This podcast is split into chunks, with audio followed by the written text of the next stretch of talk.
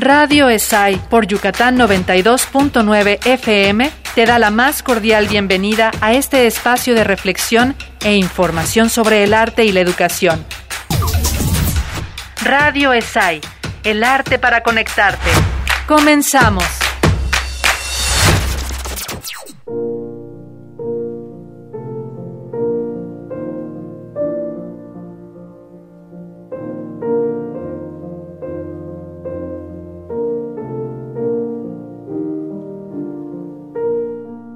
Hola, ¿qué tal?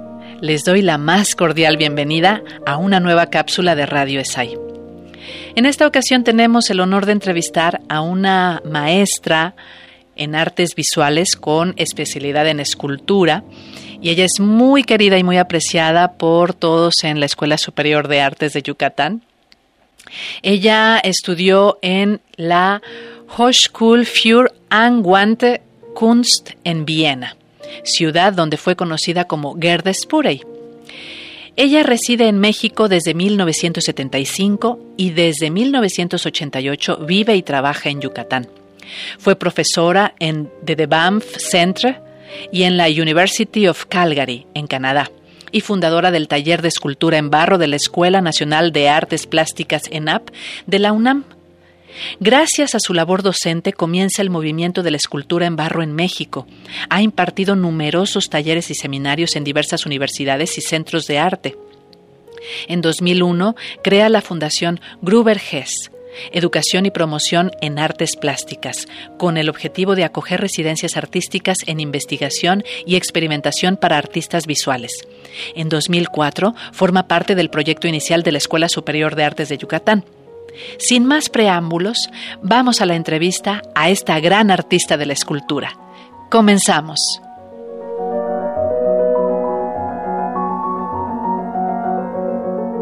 Bienvenida maestra, muchas gracias por este tiempo y espacio que nos brinda.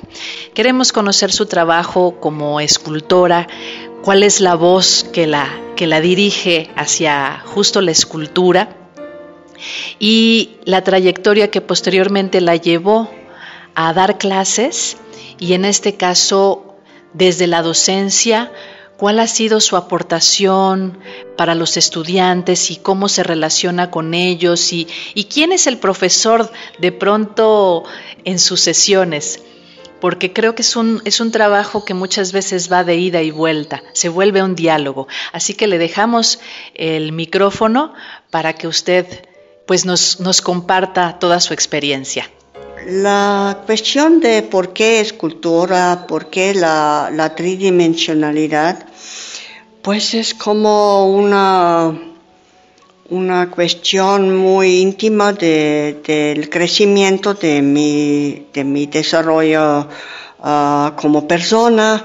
Yo siento que en mi caso especial, la forma en donde yo y con qué yo trabajo y cómo trabajo se realiza siempre a través de, de deseo de crecer y realizarme como una persona que sabe analizar y entender el mundo que me, uh, que me redore, Pues como llegué a la, a, la, a la escultura es eso. Ese es un proceso Ah, de, crecimiento, en ese caso es la escultura, me gusta que usar la, el volumen de tal manera que invita o puede estar consumido de las personas que, se confrontan con ella ah, para lo pueden tocar, lo pueden consumir, que lo pueden vivir.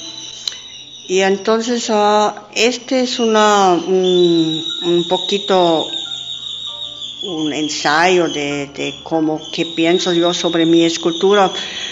Es, es, siempre es un proceso, es un proceso de experimentación y esto se aplica también en la docencia. La docencia es también un proceso. O necesitamos ver que durante el aprendizaje no, no estamos pensando que estamos haciendo una gran escultura o una gran obra de arte, sino estamos tratando de realizar un pensamiento a través de la investigación y de la análisis de esta misma. Y ese es, recurre y recorre a veces caminos muy largos y muy uh, complicados para uh, resulta uh, pues estás conforme con que hiciste. Y este mismo estaba, estuvo practicando durante toda mi época de docencia, que son más de cuatro décadas. Y entonces, uh, en, tanto en la universidad, en, en, en, la ENAP, como ahorita es la FAT, en las uh, universidades en Canadá, en universidades en, en, diferentes universidades en Estados Unidos, en Venezuela, en, bueno, en muchos, muchos lugares, menos en Europa. Uh, porque en la época donde yo vivía en Europa fue para mí un encuentro de, de quién soy yo y quién quiere ser. Entonces uh, no tuvo eh, eh, la posibilidad de, de, de entregarme a, a, otra tarea que la docencia como un bastón para mi desarrollo como escultora. Uh, yo veo la, enseñanza como yo lo anteriormente dicho, que es como parte de, mi trabajo como escultora.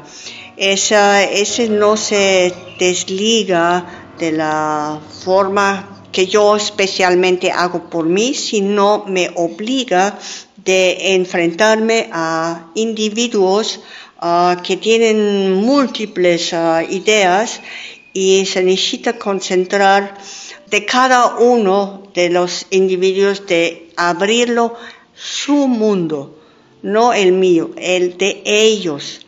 Y eso es que yo me puso como tarea como para ser docente. Uh, pues uh, en mi trabajo uh, se ha alargado durante pues mucho tiempo y siempre se ha introducido y más que nada aquí durante mi estancia en Yucatán me ha confrontado mucho con la naturaleza y con el, uh, con la uh, el hábito de la, de, la, de la fauna y de la flora. Y este es otra tarea que me puso a trabajar y en cierta manera esta misma tarea fue una tarea que yo lo introducí también a ciertas uh, interesados grupos de, la, de, mis alumnos que siguen trabajando con interés así que es la naturaleza y para cómo se estructura y cómo funciona la vida entre el ser humano y la naturaleza. Y eso creo que es en realidad que yo estoy tratando de lograr. Maestra, en breves minutos, Usted a las nuevas generaciones, ¿cómo las ve ahora en cuanto a sus necesidades o intereses? Y no sé si cabría una invitación a, conocer más el trabajo de la escultura o cómo entender el trabajo escultórico. Ah, bueno, esa es una cuestión muy personal, yo creo. La, la, eh, la función de la escultura ha cambiado mucho porque hoy en día que se necesita hacer es conocer el espacio a donde se va a ubicar la escultura, conocer su historia, conocer y investigar y analizar el espacio y para qué quiero yo hacer una escultura acá y allá y qué quiere decir esta escultura y cómo se va a integrar al ambiente de la naturaleza o de un edificio o, o, sea, no es nada más, no se hacen las esculturas como para sea un adorno. O sea, la escultura es igual una herramienta de una, de una discusión, de un diálogo intelectual. Y yo creo que ese hace a veces ah, confunde a veces la gente entre una, una, un objeto o una escultura. La escultura es algo más sólido y más definido así al espacio. El objeto, pues el objeto, como dice, lo puedes mover de un lado al otro. Y, ah, creo que ahí hacemos una diferencia muy, muy específica y creo que los, los uh, futuras generaciones tienen mucho espacio, pero también tienen, tienen tener mucho conciencia que, necesitan ser muy enfocada y muy disciplinada en lograr algo que le interesa y que funciona dentro de del espacio y la sociedad. Maestra, muchísimas gracias por este tiempo y espacio que nos ha brindado. Eh, pues la Escuela Superior de Artes de Yucatán la saluda, la abraza como siempre, porque usted es parte fundamental de nuestra historia como profesora fundadora. Muchísimas gracias. Bueno, lo deseo lo mejor y pues aquí estoy siempre. Quien quiere verme, me busca. Gracias a la maestra Gerda Gruber. Hasta pronto.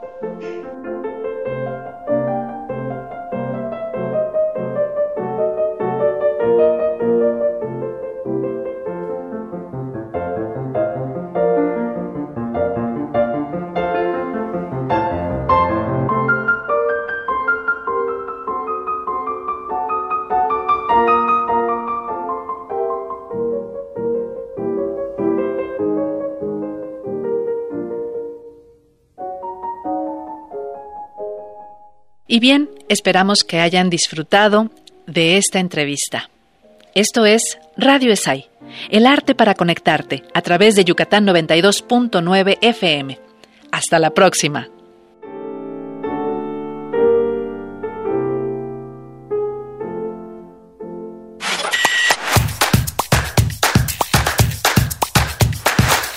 Nos escuchamos en la próxima emisión de Radio ESAI, el arte para conectarte. Encuéntranos en redes Twitter e Instagram como arroba esayescuela o visita nuestra página www.esay.edu.mx. Coordinación General, Analí Gómez. Colaboraciones y Servicio Social, Natalia Recalde y William Valdés.